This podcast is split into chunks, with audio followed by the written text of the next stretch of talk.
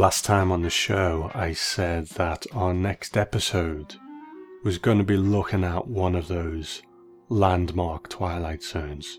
One of those ones that everyone remembers, one of those ones that will often be in top 10 lists, that kind of thing.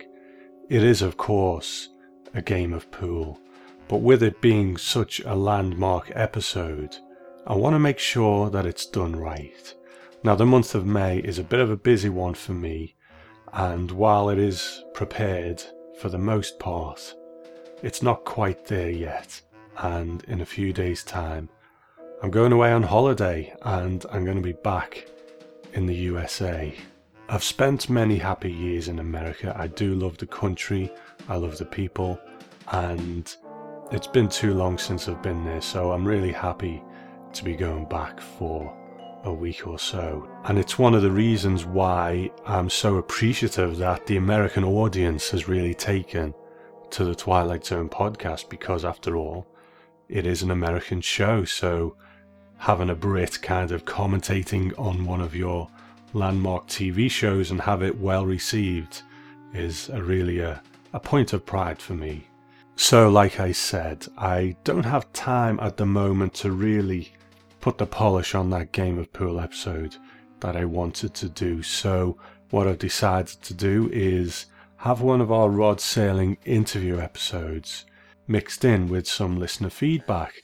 Now, these Rod Serling interview episodes, I initially started doing them on months where I didn't really have much time to do a regular episode. But one thing I've found is people seem to really like these episodes. You know, the feedback I get from people after listening to them has always been really great. So it's no bad thing to hear from the man himself sometimes. So the clips I'm going to play tonight are actually presented on YouTube in short segments of a few minutes. Now, apparently, they were filmed in 1968 and directed by a gentleman called Bill Harrison while he was a faculty member in the TV and radio department in Ithaca College. So it is Rod Serling sitting down, talking with the students, and discussing certain aspects of being a writer for television.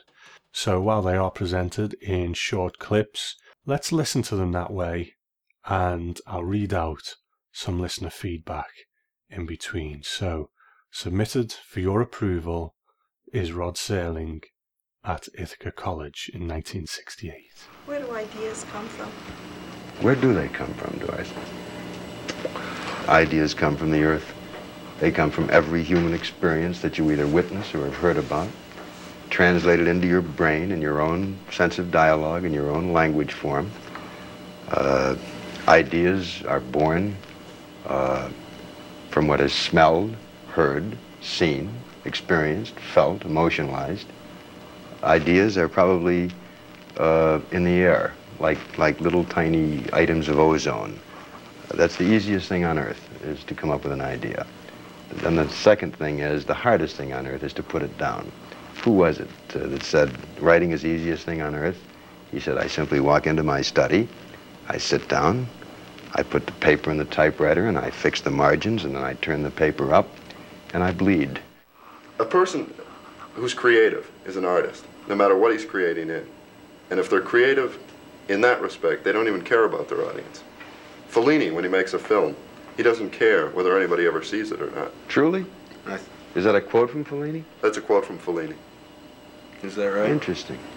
I wonder if that really doesn't play hob with the function of an artist. If indeed you can say that I create for my own sake, my own edification, my own titillation, and to hell with anybody else, is that truly a gauge of art as a form?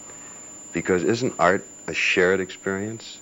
Isn't the excellence of art dependent on a reaction from the outside to someone's work? I think that the That'll be just director, about enough out of you, Doris. If I hear another word out of you, I think the, uh, the director who said he didn't care about his uh, about the audience's reaction is caring about it. I mean, it may be his intention. Bergman said at one point that the audience needed medicine, and it was his to dole out. But he still thinks of the audience as an integral part of making the work. That is, when he directs a scene, it will be seen by people someday. Therefore, he takes the audience into account. It might not be the present audience. I've carted the music into the barn, mm-hmm. hmm. In other words, and we hear it now. You know, aware of the fact that this may not make it in my time, Right. but ultimately shall make it. Of course, I think there's a, isn't there a risk you run if you preoccupy yourself with audience reaction at the expense of either your own integrity or your own artistic judgment? Uh, I'm, I'm convinced that 90% of the writers who walk around laying claim to the honored sobriquet of writer are thinking in a sizable portion of their mind, uh, will they love it in Des Moines? Will they understand it in New Orleans? And consequently will deliberately prostitute and write downward to what, to what they believe is the lowest common denominator. And when you start to preoccupy yourself, I think you're in trouble. This is not to say that I, I wouldn't share the Fellini feeling, if indeed that's the way he thinks, that I will write only for dirty old Rod, and that which pleases me must please you, and if it doesn't, to hell with you. But on the but the reverse, I think the concern should also be extant that I must realize that because I am writing in an art form, the whole function of the art form is to be translated to other people. There's a, an, emotional experience to be shared. Consequently, it isn't just me and my tower. It's how people will react to what I write. Friend of the show Michael wrote in with a comment about the shelter. He said, Just listened to the shelter and wanted to tell you how much I enjoyed it, especially your reference to the context home bomb shelters I'm always interested in. As I mentioned in an earlier email, I do recall a store in our neighborhood selling prefab shelters. When the atomic bomb scare subsided, we used to go over and play in the samples that were abandoned on an open lot. One of the things I always found ironic about the episode was that it aired at a time when duck and cover, duck under your school desk and cover your head with your hands, was an acceptable way of protecting oneself from the shock heat wave of the initial blast of an atomic bomb. We did that every Tuesday at grammar schools when the city air raid siren was tested. As a kid, I was always confused by this because when you saw replays of the destructive force of atomic bomb tests on TV, it sure didn't seem like hiding under a school desk offered much protection, and if duck and cover was enough, why were atomic bomb shelters necessary? Being a kid in the 50s and 60s was full of these contradictory issues. Thanks for your email, Michael. You know, it's interesting. I, I think a lot of these things that people are told to do in these situations, I think it's more about just keeping the populace um, calm, isn't it, rather than it being an actual method of protection or something that's going to keep people safe. It's kind of like, you know, telling people on an airplane to put their head between their legs or whatever. You know, if an airplane crashes, it's really not going to do much good. So it's uh, it's very interesting to hear something from from around that time. So thank you for writing in. Do you feel that many young writers are so anxious to uh, espouse a cause that their characters lose believability? No believability? question about it. Moot point, valid point, altogether well said. Head of the class, if there is one at the moment. Yes, Dave, and understandably so, and I'm altogether sympathetic. What are you dealing with now in terms of plot points, themes, concerns now? The world and everything in it. Hunger, poverty, the anguish of the human race, the desperate sense of self destruction that we entertain all the time, the deep, pervading gloom that comes with our inability to cope. Of course, you're going to overconcern yourself with issues.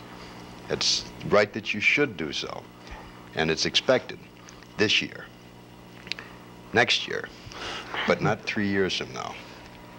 Leave that soapbox behind. Carry with you at all times your sense of caring and your concern, but put it into the mouths of flesh and blood people. If not, write tracks. I mentioned storylines, and you both indicated to me that it had been done, and I didn't realize it. That's a risk you run often. Even the, the best read of us, not to be defensive about it, aren't totally aware of all the classic literature, and you'll come up with a plot line which you think is altogether unique and your, and your own. I once did a show on the Twilight Zone about a guy who makes a bet that he can keep quiet for a whole year. Now, I did not realize it at the time, but uh, there was a short story called The Bet, and I think a Chekhov sh- short story, unless I'm mistaken. Uh, That's one where he was locked in the glass That's right. room in the men's that's club. right. He constantly talks, and a fella says to him, "Uh, if, if you keep quiet and, and are willing to, you know, uh, be under observation so we know you don't talk and not say a word for one year, I'll give you 50,000 pounds. And he says, great, because he desperately needed the money. So they put him in this glass room. Do you recall this story? Mhm. And uh, he doesn't say a word. And the only, and there are two switches to this story. Number one, the year ends, and he is let out of his glass room, and in truth, he has said not a word. But the guy who made the bet with him, despite the fact that he's a member of the club, doesn't have 50,000 pounds. He doesn't have five pounds. And here is a guy who's remained silent for an entire year to win a bet, and the guy can't cover, can't honor his bet. And then the second switch is that our talkative one is so talkative that he really didn't believe that he could stay quiet. So he had his larynx cut, his sound, his sound uh, box. So you have the double irony there. Now, if, for example, I pose the problem to you that there is a talkative ones amongst us, uh, and and somebody makes a bet with him that he'll remain silent for a year, can you fill up a story this way? What happens? the silence is absolutely. No, see, right, right now. You can take it a lot of different ways. Tell me one. Uh, I you could take it in terms of what the man then does do, assuming that he's not put in such a glass cage. Go on. Assuming that he then must uh, fulfill his need to talk by other activities. Go on. Uh, You're coming close you to can- Chekhov now, all Steve. yeah, you, you can take it through uh, all kinds of very, very uh, strong emotions and very, very strong kinds of physical things. Uh, you could take it to his writings. You could take it to a certain kind of uh, concentration on his own inner self, a, self-analysis. So what happens at the end of the year? No, follow the point. Can you tell me? I, as I said, there, there are five or six different ways that you could do All it. right, Each- let's each say I, I'm going to give you the Chekhov line now. All right. There's a sh- altogether shallow, talkative, big mouth klutz who makes this bet. In the Chekhov story, he goes in and for the first time in his life has a kind of an enforced serenity. There's nothing he can do because talking has always been his sort of force majeure. That's all he can do properly. He begins to read. Do you recall the story, Doris? No. And after 12 months of reading the classic literature of our time, he comes out the most well-rounded, the most beautifully thoughtful, sensitive human being who ever lived. He knows Thoreau, he knows Socrates, he knows Moses, he knows the word of God, he knows the word of the ancients and of the angels, and he becomes an altogether incredibly well-rounded man. That's the Chekhov story.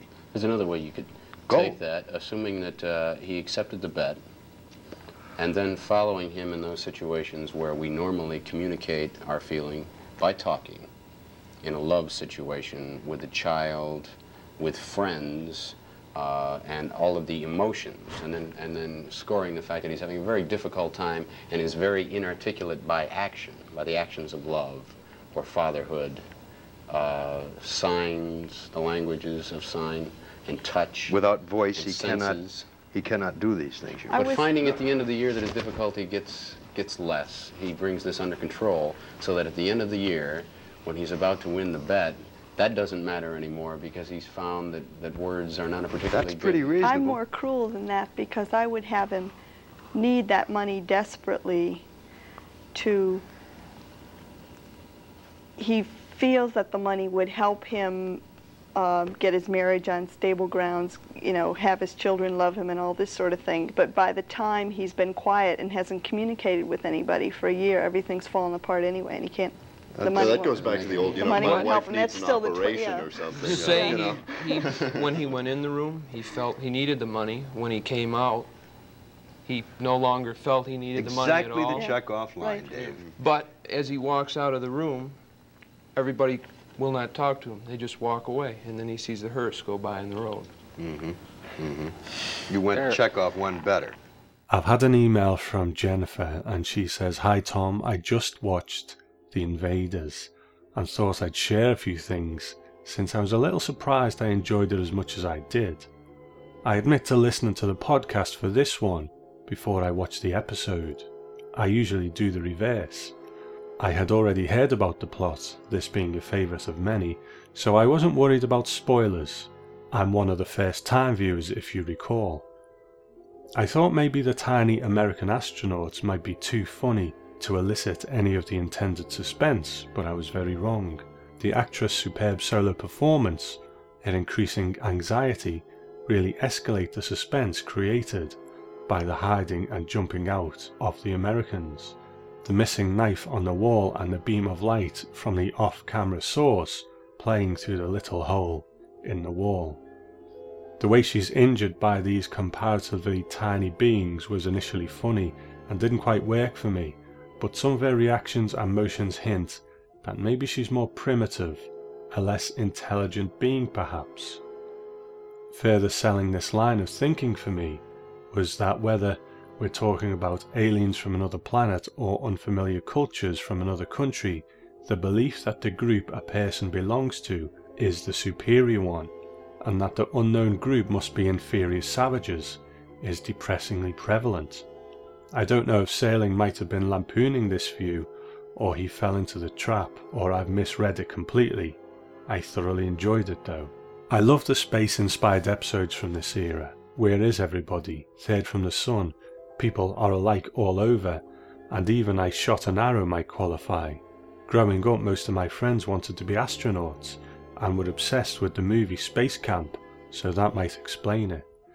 I had to look the specifics up, but the Soviet Union put Sputnik into orbit in 1957. They sent Yuri Gagarin up in 1961, and the US sent John Glenn up in 1962.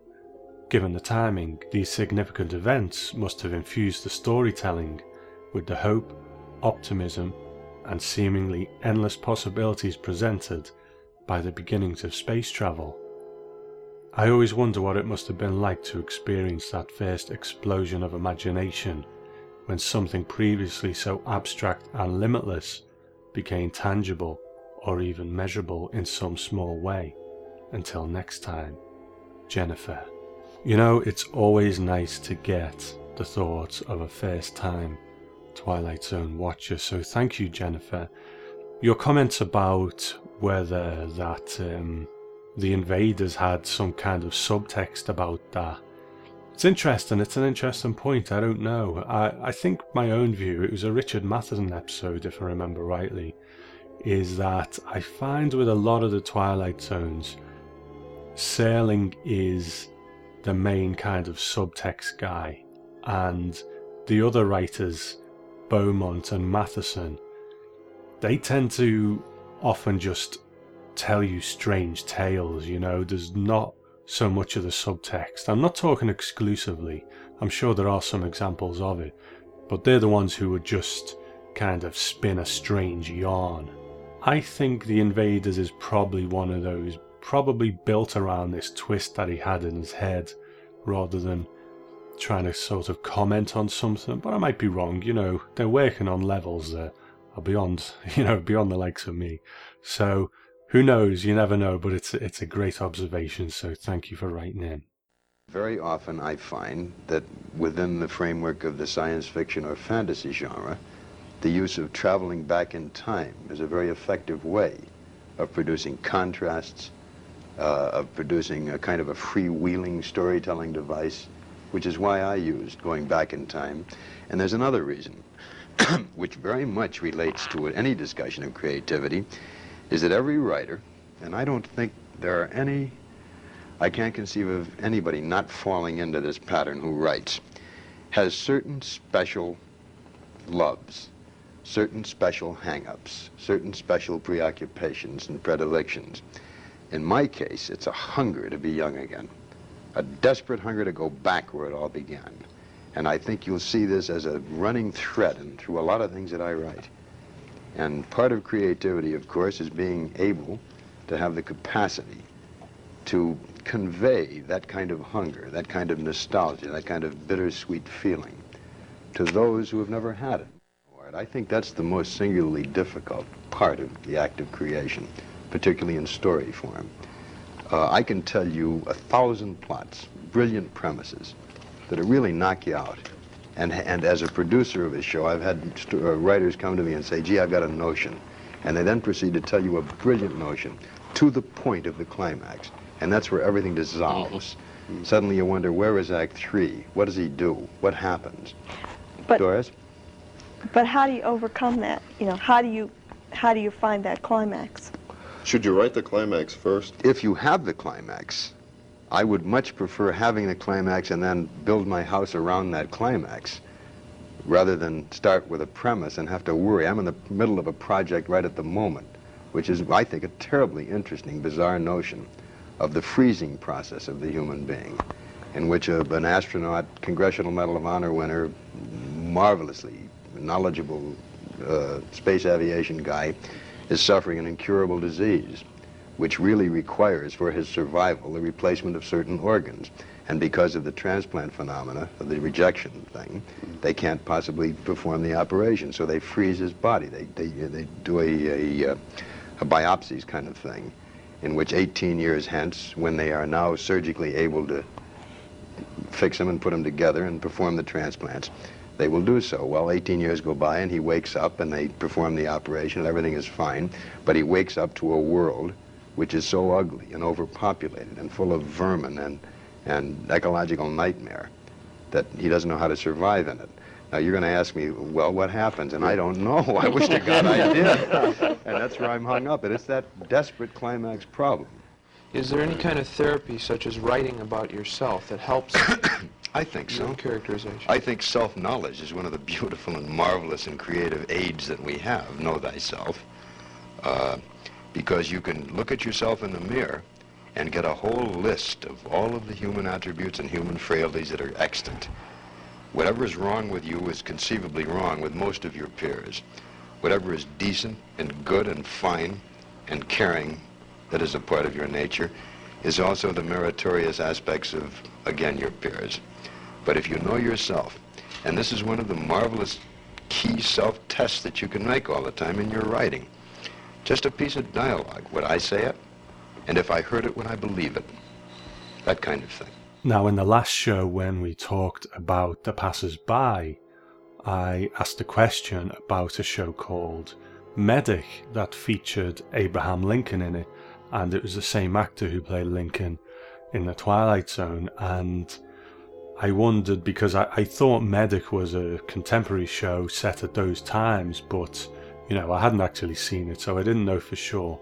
But Dave has written in and answered that question for us. He says, Hi Tom, love your podcast. On the episode covering the passers-by, you mentioned the mid-50s anthology show Medic and asked how the show might have featured an appearance by Abraham Lincoln. While the show was mostly set in the present day, it would take historical looks at significant roles doctors played, often in regard to medical breakthroughs.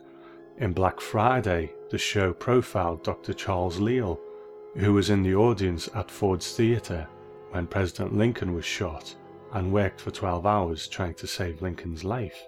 It's an excellent series and many episodes are available to view online, although Black Friday doesn't appear to be one of them, and that was from Dave. So there we go, question answered, and I suppose with it being the same actor, you could call that a prequel to The Passers-by if you are so inclined. So thank you for filling that gap for us, Dave. How about your uh, philosophy? Like we talked about Mailer as being an existentialist and things like this. Uh, would you inject yours into a, a piece of work or into your character and try and have the novel or the short story or the movie or whatever it is a part of you in that Forever, respect? constantly, and sometimes to my undying discredit, Art. Intentionally or unintentionally? I think it's totally unintentionally. I think it's a purely subjective exercise. I don't think I'm aware of it. But very often, one of the major problems with strong writers who deal in dialogue above plot, which happens to be, I think, more my forte than, than plot, dialogue. If you look at some of the pages of the stuff I've written, and even some of the good things, shut your eyes, you won't know who's talking because they all talk alike. And who do they talk like? Me. Now, that's wrong. And it's something I've got to lick over the years, but it's a, the most common literary problem, I think, of strong dialogists. Do you make notes and outlines and characterizations and plot outlines and things like that, or do you just take off and write? I take off and write out of a sense of desperate compulsion. I always write as if uh, I just gotten my x-ray from the doctor on Monday, and he'd best check with the insurance man and see whether or not the house is free and clear. I always write with a sense of desperate urgency. Now, I don't think this is necessarily a preoccupation with my own demise, Doris. I think I'm good for another 18 months at least. But I, I always write as if, gee, get it down. Now, other writers, and many fine writers, and many writers finer than I, I might add, are very craftsmanlike, meticulous, uh, delvers into, into structures, scenes, costumes, autobiography or biographies of their people. They have everything seen down in note form before they begin. They also have a very good idea of the sense of if it's a play, they're acts, if it's a, if it's a novel, they're chapters. I don't at all. I just have a rough sense. Would you write more than uh, one work at a time? I mean, do you feel you have to have that pressure behind you? I write pretty well that way, Dick, because I'm sort of a, you know, a product of the times, which is the mass media. And many television writers and screenwriters will dabble on a couple of levels at the same time. Uh, not with the knowledge of their employers, but, you know, for their own edification. And they do this, I think, out of compulsion in part, out of the fact that they may have become hung up in one of their projects, and very often just because that's the way they work best. Uh, I wouldn't advise it necessarily, you know, as a run-of-the-mill approach to writing. But if you can handle two or three projects at a time, I don't think that hurts. If you can totally divorce yourself from the other. I've had an email from a gentleman by the name of Zach, and he is one of the creative forces in a film production company called Hand Me Down Films. And he says, Hi Tom, I just wanted to take a moment and tell you how much I enjoyed the Twilight Zone podcast. I've been a huge fan of the show since college and find I'm going back to it more and more for inspiration and to reinvigorate my love of film, especially older films. I'm a filmmaker from Fairfax, Virginia, right outside of Washington, D.C. My filmmaking colleagues and I are constantly discussing The Twilight Zone and its influence on us and other shows, films, filmmakers we love. I've sent your show to all of them so that they can get hooked, like I have. Personally, there are two things about your show that I find really refreshing. The first is your positive and laid back attitude. You're passionate about the show but not argumentative, like so many other podcast hosts who discuss pop culture, such as the subject of Star Wars. I really enjoy your consideration of everyone's different theories and views of the shows and their themes. I love discussion, and you invite discussion, not argument. You know, Zach, uh, like I, re- I replied on your email, uh, you're absolutely right. I just, you know, there are some areas of fandom that can be quite toxic at times, and I just don't get it, you know, I just don't get it. A, a group of people who all love the same thing, and of course, there's going to be disagreements. I mean, there's been a lot of disagreements probably with people listening to my critique of episodes of The Twilight Zone that they don't agree with episodes I do like or don't like, but that's going to happen, isn't it? You know, and that's that's just the way it goes. So to to be so aggressive and toxic about something that you're supposed to love, man, I just don't have the energy for that. So it's uh, it, it really baffles me. So I'm glad you picked up on that. Thank you. And he goes on to say. The second is your trivia. I'm constantly fascinated with the anecdotes you talk about in such a fond way. I've been searching for years to find good books about the shows, and because of your recommendations, I can finally buy some and know they'll be good. You know, I mention them every episode, but I, don't think I could do this show in the same way without the work of Martin Grams Jr. and Marc Zicree. You know, they're the guys who were on the ground floor, and they're the ones where most of the trivia comes from. And there's other people as well, like Stewart Stanyard's book, and a couple of others that I, I mention as I go. But, you know, they're the real kind of trivia heroes, if you like, of uh, of the podcast, and I couldn't do it without their work. So go out and buy their books. And Zach goes on to say, I just started listening last week and haven't reached the end of your season one run yet, but I make it through about three episodes a day, so I should be there in a month or two. Don't rush too much, Zach, because they slow down after a while. He says, my, my production company, Hand Me Down Films, has been working on its own monthly anthology series titled Analog for the past six months.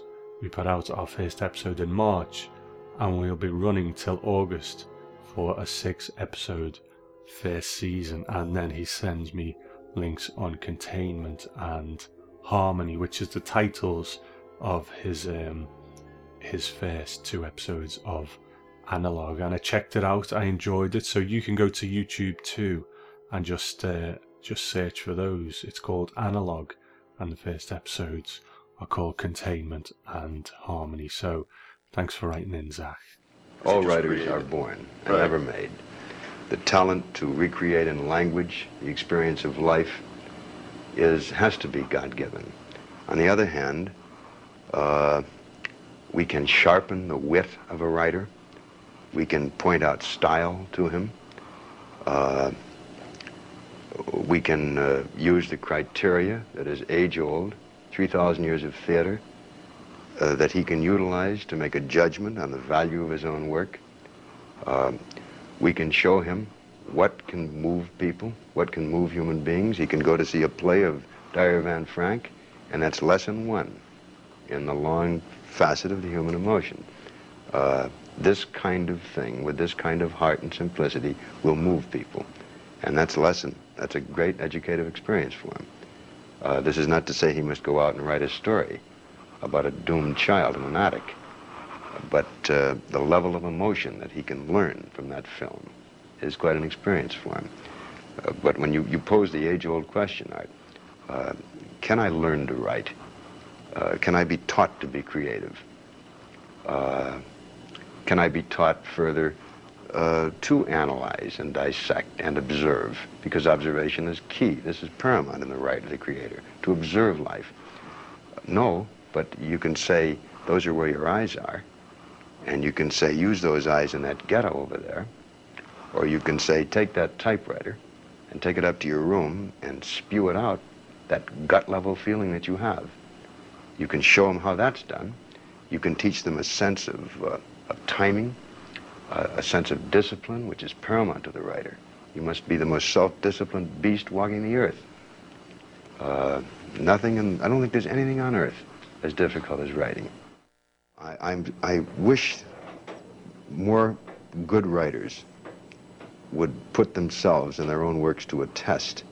I wish they would write. I too often hear from students, for example, uh, or from anyone. Uh, I get this in the mail via correspondence in sizable, voluminous amounts. I'm not a writer, but I've got this idea. And if you could just write it. Well, that's not the key question. The key question is, can you sit down and write it? Would you try? And then, of course, they're hung up by style and technique. They're hung up by uh, how do I split a page for a television script or something like that, which is hardly of the essence. It's story that counts. It's heart, it's feeling, it's reality, it's legitimacy, it's authenticity, it's honesty. It's the capacity for the printed word or the spoken word to move you. These are the key things, not if you know how to split a script or if you know how, a, a, a screenplay or uh, do you know what a camera direction is, this sort of thing. You can learn that in a trade school, I'm sure, and pro- probably in seven days. Now, I've had another email from a friend of the show, Al, and he's going to fill another gap for me. And I love it when listeners do this, you know, send in bits of info to kind of answer questions that I've not been able to do. This is great. And he says, Dear Tom, I finally caught up and I wanted to drop you a line to tell you how much I'm enjoying the podcast. I had been looking forward to your takes on some of my favourite episodes, such as Shadow Play and The Silence. These did not disappoint, but I've discovered that I'm especially enjoying your takes on my least liked episodes since you cover angles that make me appreciate them from a totally different direction. The best example of this is Dust, an episode we used to make fun of as kids. Your rundown of Dust's predecessors gave me a whole new perspective on what always seemed to be a rather hackneyed episode. I even stopped my listening to watch A Town Has Turned to Dust as you suggested.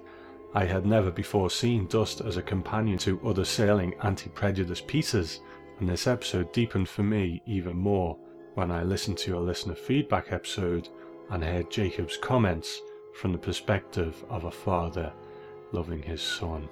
You know, thank you, Al. I um, I've always said that you know it's it's great to talk about the landmarks, but sometimes it's more interesting to dig into the ones that that aren't as loved as maybe those landmarks because the landmarks have been talked to death, and I think there's sometimes a bit more room around those less well known episodes to kind of add more to the conversation, if you like. So thank you. I'm glad you picked up on that. The Arrival is another that I've always considered a failure since I haven't been able to get beyond Sheckley imagining actual airline personnel that he shouldn't know and hallucinating the opening before he arrives on the scene.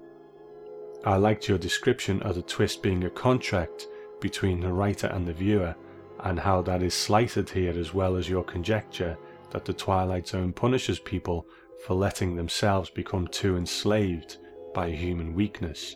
Your examination of this episode from a psychological perspective gave me new appreciation for it. Broken viewer writer contract notwithstanding. Like Perchance to Dream, it is actually an episode that has no SF or supernatural elements in it, but is an examination of the working of one man's tortured mind. The more I look at it solely that way, the more I like it. Keep up the great work, Tom, especially on The Mirror, Showdown with Rance McGrew, and other third season episodes that I don't like. I can't wait to hear what you have to say about them. Wow, that's cool. Thank you, Al. I wanted to thank you for introducing old time radio shows in your Patreon segments. I too am a big fan of these, not only the series you've included in your first episode, but also of X 1, The Whistler, The Mysterious Traveller, Lights Out, Escape, The Weird Circle, and more. Please keep them coming. Uh, what Al is referring to there is a podcast on the Patreon page. It's called Fifth Dimension Radio, and where I sort of pick out some of my favourite old time radio shows from around the time of the Twilight Zone to kind of see what else was going on in science fiction and present them in a kind of two hour format. So I'm glad you enjoy that, Al. And here's where he fills that gap for us. He says, As for Gus's question about Zero Hour in your listener feedback show, I can answer a bit of it. There was a short Serling interview by Robert R. Rees, finally published in Starlog number 203, June 1994. Rees recounts that he was Rod Serling's chauffeur in March 1974 for the National Association of Broadcasters Convention, where Rod promoted Zero Hour. Robert interviewed Rod on the drive back to the airport, and the short interview appears in the magazine, including this segment. And then Al transcribes a short part of the interview, and it says, what about Zero Hour, the new radio show you're associated with? And Serling answers, So far we've canned 13 of them. Patty Duke, John Astin, and others have done them. I haven't written any of them, I've hosted all of them. On Twilight Zone, I wrote the vast majority of shows and produced quite often. I am slated to ink five of the zero hour shows. Then he's asked, Since I've been raised in the TV generation, I know that audio with no video soon loses its appeal. Do you think this re-interest in radio is due to nostalgia? And Serling answers, Radio can be interesting if it's done properly. This series should not just be camp or nostalgia material. We're using a new approach and techniques. And then he's asked what would be the ideal working conditions.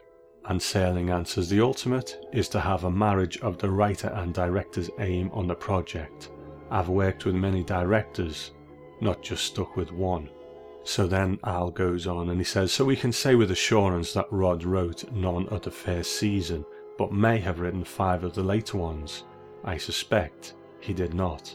Thanks again, Tom, for the great podcast and more. And that is from our friend Al. Well, thank you, Al. You know, it's um, like I said earlier, it's great when people write in and fill those gaps that I've not been able to to fill myself, and some good comments there on those less like Twilight Zones. And I think we're on the same page there. I like to come to them and uh, you know really dig into what makes them work or not work. You pose a problem here. The creator has this problem.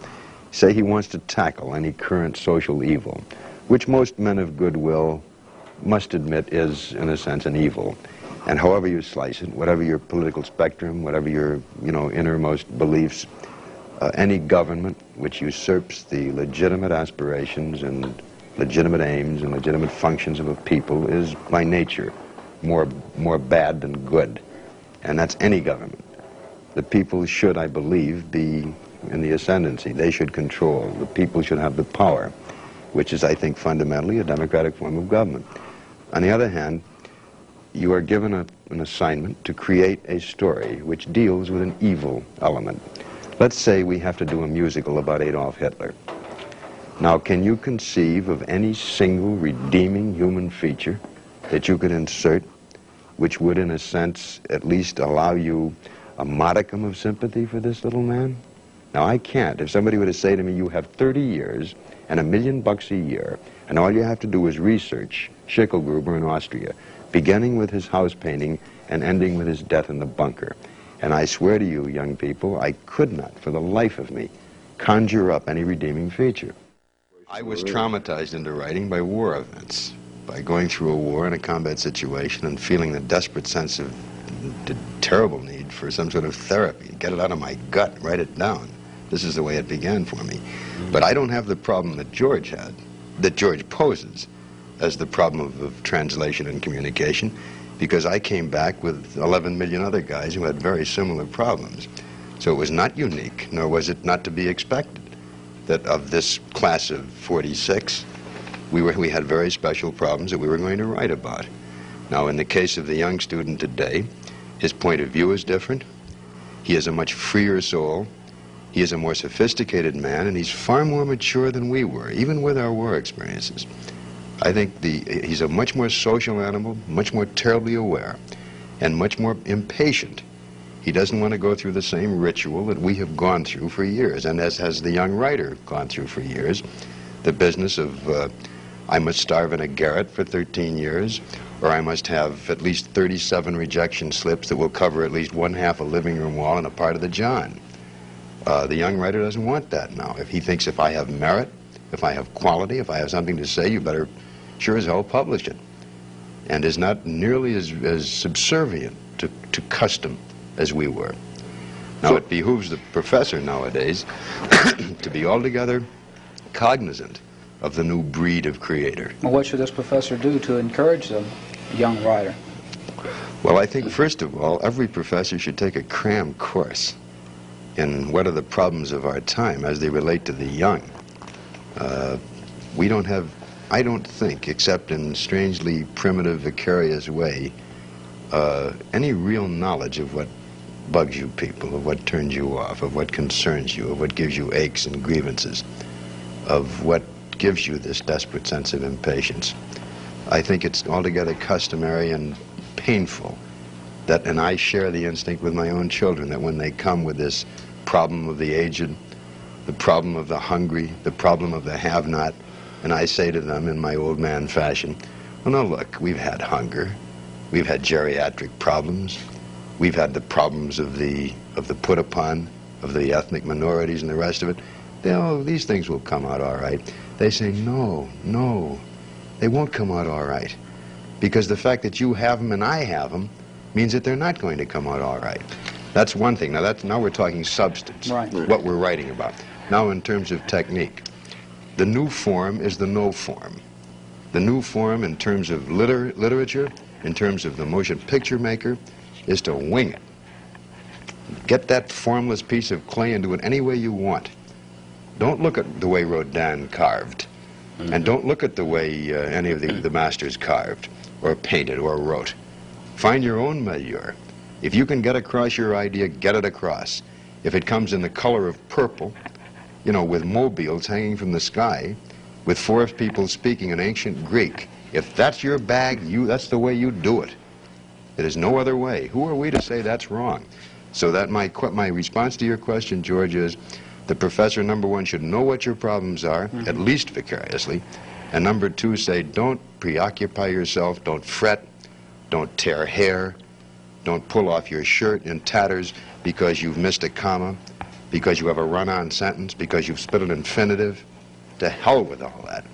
What is of the what, what is the, of the essence? What is key? What is major here is what have you put down as an idea, as a set of characters, as a conflict? This is what's important. So a- after you've done that, what do you do with it? I mean, what do you personally do with it? You run out and you shout it from the steeple tops, or Well, do you uh, That's the lock it in a drawer? I guess that's the instinctive thing that we all should do when we write. Find the uh, you know, the, the nearest ear of a friend and say, I have just written, I think, the great American novel, definitive Pulitzer Prize winning play, or simply the fine quote for all time, all men and all seasons. And I suppose uh, the key problem here is find the guy sufficiently honest to respond legitimately and authentically and with a sense of objectivity. But way down deep, who do you have to satisfy? Yourself? Absolutely. every time. I think so.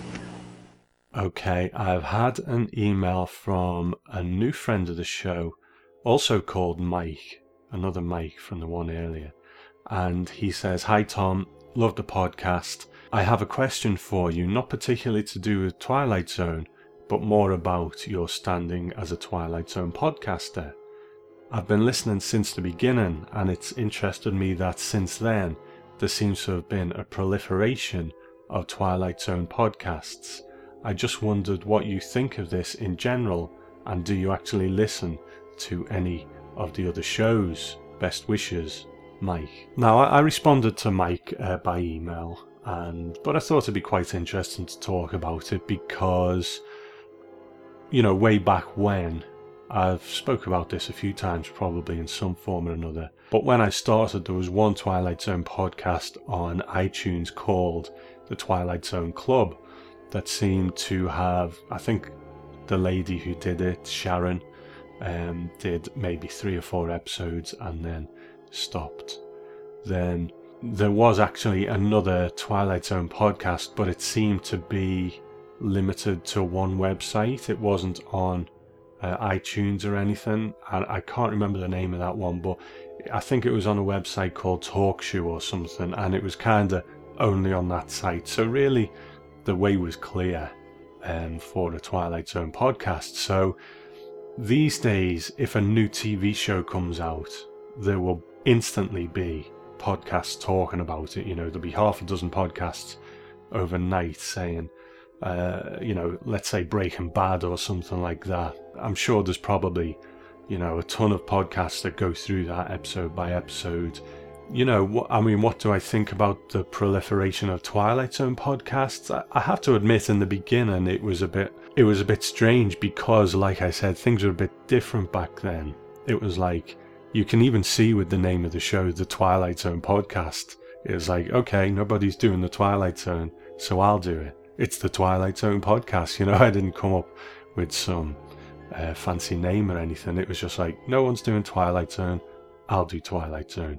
So there, so there it was for a while. I, I think it was just me, and then I think it was perhaps the Twilight Pone who came along next, uh, probably, but I can't remember 100%. And yeah, it, it was a bit strange because it was just like, hold on, I do the Twilight Zone, you know what I mean? Um, so I suppose it was a little bit strange because it was kind of like, hold on, I've already got the Twilight Zone covered, what are you doing? Um, but that soon kind of dissipated because at the end of the day, they had a very different take on the material um, and the way they were presenting their show, and it's a take that I uh, came to appreciate quite a lot. I think really what's happened is just that the Twilight Zone has caught up like everything else has. You know, th- there's probably a billion Star Trek podcasts out there covering the shows. There's probably a ton of Doctor Who podcasts out there covering the shows. So for me, I think as long as people come to it with their own take on the material, then that's great. And, you know, I've, I've spoken to several of the Twilight Zone podcasters behind the scenes. You know, the Twilight Pone guys are great. Craig Beam's a nice guy. I've spoken to him. Uh, Brandon, I've spoken to him too. You know, it, it's not really competition, to be honest. It's it's nice that people are still talking about this show, and I, and I think it's just caught up. Like I say, there's a ton of Doctor Who and Star Trek podcasts, and the Twilight Zone is kind of caught up in that way. And I would rather be there be more and more people talking about the Twilight Zone because it hasn't really damaged this podcast any because more people listen now than ever have. So my audience is my audience, and I'm sure that some of you out there uh, consume some of the others as well, and that's absolutely fine. So you know, it, it's kind of nice not to be on your own in a way and to have a, a, a little kind of chat about it behind the scenes with, with other podcasters. I think I think one of my regrets actually as a Twilight Zone podcaster is that Twilight Zone fandom it's not quite the same as something like Star Trek fandom or Doctor Who fandom where there are new things coming out that keep the fan base kind of moving and uh, active, that kind of thing. Because what I would love to have done is I don't think Twilight Zone conventions really exist anymore because yes, there is the 80s show and the 2000s show, but people see them as kind of a lesser product than the original series. Whereas things like Star Trek, there was new series coming out for a while, there's a new one coming out soon, there's the movies. So that fandom is kind of kept alive. Would it be the same if there was only the original series and nothing else? Or some sort of failed 80s revival? Maybe it wouldn't be as active as it is now.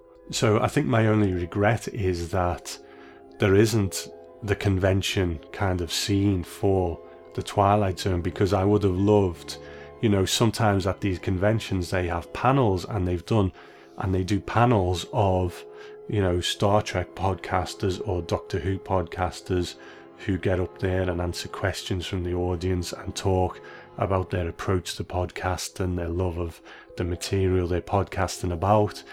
And I think it would have been a really great thing to do to go to a convention and sit on a panel with other Twilight Zone podcasters and meet them and share that experience and, you know, meet listeners, that kind of thing. It would be something really great, but unfortunately, because Twilight Zone fandom probably isn't as active because sadly most of the people involved with the original show have passed away now and there hasn't been a Twilight Zone product that has really captured that magic again you know, sadly, it's not as active as those other types of things. So, you know, the convention scene doesn't really exist for Twilight Zone, I don't think. So it's a shame because it's something that I would have loved to have done.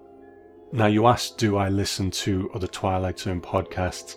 And I would say, and I don't mean this with any kind of malice towards anyone else, but I would say for the most part, no because of the pace of my show, people often move ahead of me in, in what they're covering, and I don't want to burn out on the Twilight Zone or listen to uh, other people's opinions that might that might change the way I present my show. Because, you know, let's say Game of Pool. If I listen to someone else's Game of Pool podcast and they present certain trivia or say certain things, then I would be less likely to to present that trivia or say those things myself because I would just feel like I'm repeating someone else.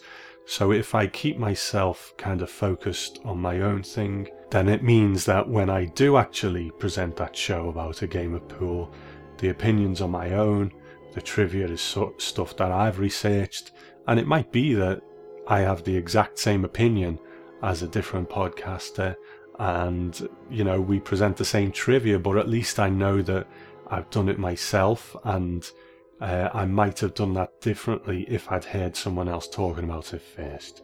So that's quite kind of a long answer to a short question. But do I listen to others? For the most part, no. But once I've released a, a new episode, then I do like to listen to the Twilight Pwn guys' take on it because because they are much more light-hearted. It's almost like a kind of wind down, if you like. You know, I've spent hours and hours researching and recording this podcast and then kind of wind down and hear what they have to say on it. So, you know, that's something I always do. The instinct of creativity must be followed by the act, the physical act of putting it down for a sense of permanence. Once you get that prod, that emotional jar, that I have witnessed something, or I have felt something, or I have seen something, or through observation, I have been moved by an event I think the answer is get it down, get it down quickly, write it down. Now, very often, by virtue of its the, the very uh, uh, enormity of the emotion, you will write it down in perhaps a distorted fashion, or an improper fashion, or an incorrect fashion, or your values may be a little juxtaposed. You may be too moved by the emotion. Uh, you haven't stepped far enough away back to get a perspective of the event. But I think as a basic overall thing, the clue to the writer, to the creator, is don't let it die a boiling in the head. Mm-hmm. Don't let it exist as just a simple memory that will move you or will conjure up a beautiful tune later on. The principal obligation you have as the writer is to go to a climax which interests and excites, and, and if it doesn't satisfy, uh, at least makes an audience sit up and take notice of it. It must also be valid. It must take the various character traits of the individuals involved in your story and make them do something or react to something as their nature dictates. This is to say that, for example, if you're dealing with a Quaker pacifist who is constantly being beaten around the head by the neighborhood bully, and who suddenly, at one given moment in, in his life, says, I will not turn my cheek again, I will hit back, and does so, you must, have, you must absolutely believe that there is a moment when a man will turn his back on a fundamental belief and do something foreign to his nature. Or the reverse is true. You can show a bully who all his life has stepped on people, who does it out of a sense of sheer cruelty, who has no sense of the value of the dignity of other human beings or the feelings of other human beings, and in a given moment in time put into a position where he has a chance to save someone he couldn't care less about, but literally risks his life to do so.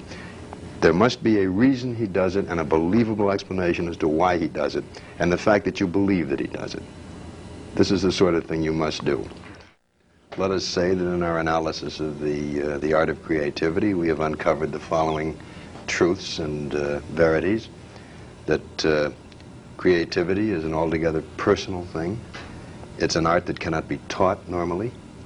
Uh, it's a demanding, frustrating, challenging facet of the human experience uh, that by and large one can create so long as he is ingenious, novel, different, imaginative, uh, as opposed to the more sedentary and staid professions in which the use of the imagination is not paramount.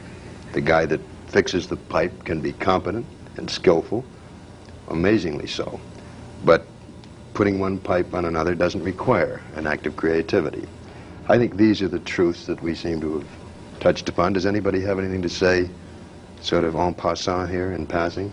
Well, just the fact that that does not become a creative act until this man finds a new way of doing it. Ah, Until good. this man fixes a pipe in a way or solves a problem in a way in which, Absolutely. in which no one has, has I, ever and done it I stand before. corrected, Steve. Build a better mousetrap. That's an act of creativity. I like your original uh, statement before where you said about the, the writer, the way the writer creates. He sits in front of his typewriter and he bleeds. Yeah, that's not my original. I can't remember who said it. I, I think, though, it, it comes down to the point that, you know, we all have to give a little bit of ourselves. No question. Like And- a writer writes, you know, and he- we've been talking about it for a while now and have examined some of the problems, but finally he doesn't talk about or worry about, I don't think, uh, if he's going to be a writer. The mechanics, he writes. To Until find it's yourself your own separate I don't piece. think he's going to be able to write with bare feet after stamping in the, you know, in the grape vat necessarily.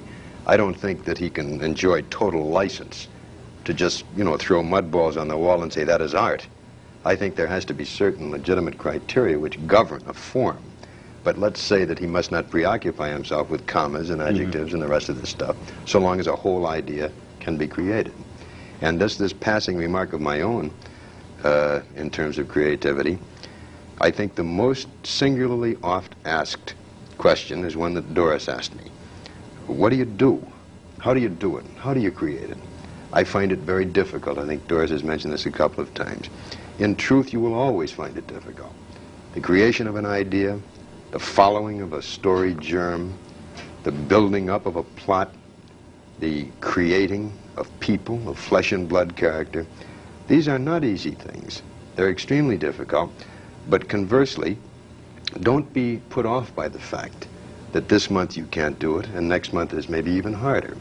This is, if not a lifetime process, it's awfully close to it. The writer broadens, becomes deeper, becomes more observant, becomes more tempered, becomes much wiser over a period of time passing. It is not something that is injected into him by a needle. It is not something that comes on a wave of flashing explosive light one night and say, huzzah, eureka, I've got it, and then proceeds to write the great American novel in 11 days. It doesn't work that way. It's a long, tedious, tough, frustrating process. But never, ever be put aside by the fact that it's hard. If it weren't hard, everybody would be a writer, and we'd have nothing but books. Slovenly, grubby, filthy, heavy, gudgy books weighting our world down. The fact that it is a very selective and a very challenging process, unique to a few, is what makes literature so valuable and so wonderful.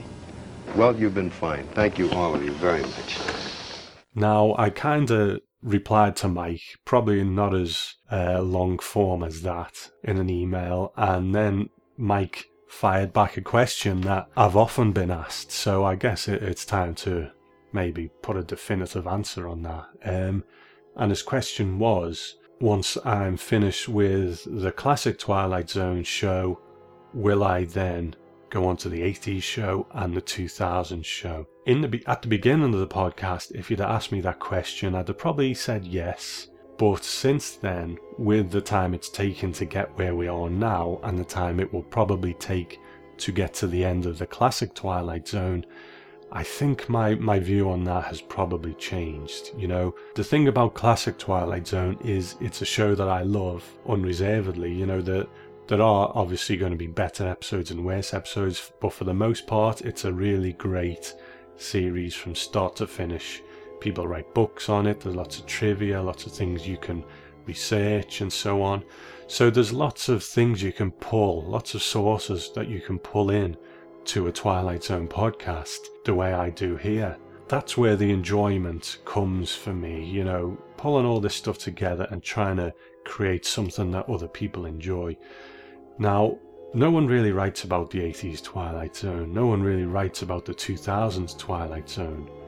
There is probably scope for maybe speaking to people involved in it because they're still alive now, but a lot of people involved with it were kind of the upper echelons of television that I'm really not going to get access to anyway. So all you're really left with is what do I think of each episode? It, it wouldn't really be the same Twilight Zone podcast in a way, and it would purely be reviews, and there's there's value in that. But I think by the time I get to the end of the classic Twilight Zone, I mean, look at how many episodes there are of the 80s and 2000s show. If you put them all together, I think it's more or less like a hundred episodes. So again, it's it's a big commitment to to cover those. And I think by the time I've finished doing the classic show, it's not that I'll be sick of the Twilight Zone, but I think I will feel